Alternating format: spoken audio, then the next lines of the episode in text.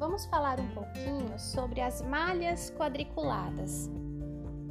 Nesta unidade, abordadas as primeiras noções de área e perímetro de uma superfície por meio da resolução de problemas, que envolvem a cópia de figuras em malhas quadriculadas. Pois ao copiar uma figura, é necessário identificar o número de lados, reconhecer suas posições e o seu comprimento.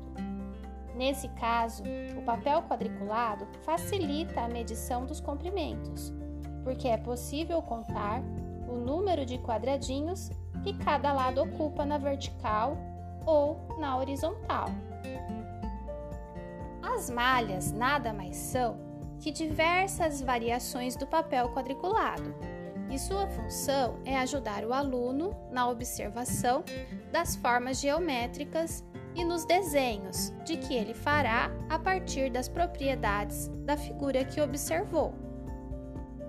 As malhas podem ser utilizadas desde as séries iniciais, proporcionando aos alunos a oportunidade de familiarizar-se com os desenhos, as formas geométricas, as ampliações e reduções de figuras, a simetria, o conceito de área e volume e o ladrilhamento formado por motivos geométricos.